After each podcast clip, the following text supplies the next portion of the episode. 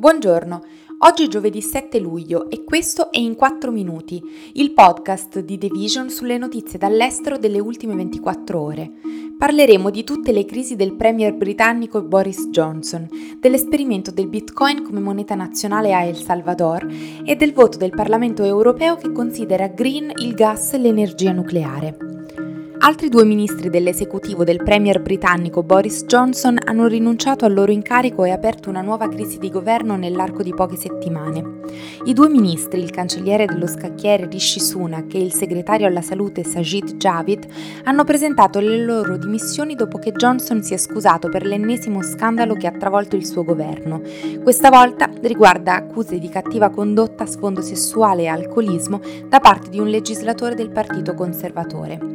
Calpestare la corda tesa tra lealtà e integrità è diventato impossibile negli ultimi mesi, ha detto Javid. Analisti e alcuni alti legislatori conservatori hanno affermato che l'impatto delle dimissioni potrebbe mandare in frantumi qualsiasi sostegno che Johnson avesse ancora nel partito e anche Alex Chalk, l'avvocato generale e diversi titolari di incarichi governativi minori si sono dimessi, per un totale di 32 persone nell'arco di 24 ore.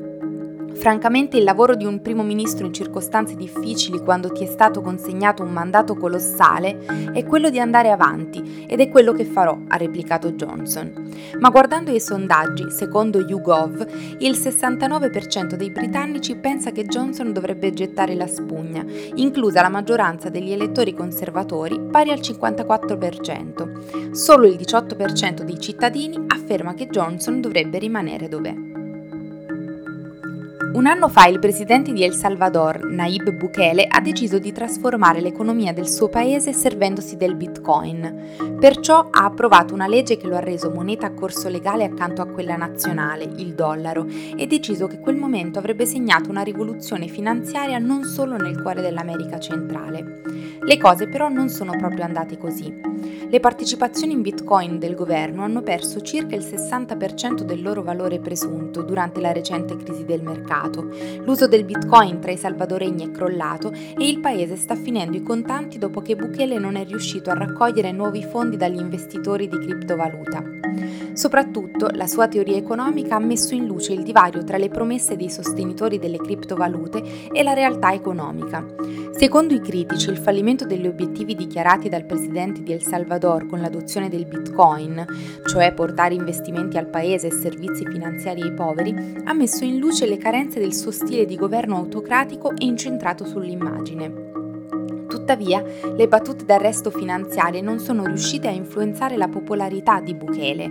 I sondaggi mostrano che più di 8 salvadoregni su 10 continuano a sostenere il presidente, in parte grazie alla sua strategia popolare contro le bande criminali e in parte grazie ai sussidi per il carburante, che hanno alleviato il colpo dell'inflazione globale. In una votazione storica per le politiche climatiche ed energetiche dell'Europa, i legislatori hanno deciso che il gas naturale e l'energia nucleare possono rientrare tra gli investimenti sostenibili e avere accesso a prestiti e sussidi statali. Il Parlamento europeo riunito a Strasburgo ha votato a favore dell'accettazione di una proposta della Commissione europea con 328 voti a favore, 278 contrari e 33 astenuti. La proposta della Commissione di etichettare il gas e il nucleare come verdi fa parte di una nuova più ampia legge dell'Unione Europea che classifica vari tipi di investimenti energetici come sostenibili a livello ambientale e stabilisce regole dettagliate su come valutarli. Si tratta della politica della tassonomia economia UE. Il suo scopo è quello di fermare il greenwashing, cioè la pratica di etichettare erroneamente i progetti energetici come rispettosi dell'ambiente. Tuttavia, la classificazione rimane controversa tra gli addetti ai lavori. Se da una parte i sostenitori del provvedimento ritengono che l'inclusione di gas e nucleare tra le soluzioni green sia utile per facilitare la transizione verso le rinnovabili, i critici della proposta spiegano che il tentativo di classificare i progetti di gas e nucleare come verdi è di per sé un greenwashing e va contro gli sforzi di ridurre le emissioni di carbonio del 55% entro il 2030 e di raggiungere la neutralità carbonica entro il 2050. Questo ritarderà una vera transizione sostenibile, disperatamente necessaria e approfondirà la nostra dipendenza dai combustibili russi. L'ipocrisia colpisce, ma purtroppo non sorprende, ha scritto su Twitter Greta Thunberg, attivista per il clima e l'ambiente. Per oggi è tutto, a domani dalla redazione di The Vision.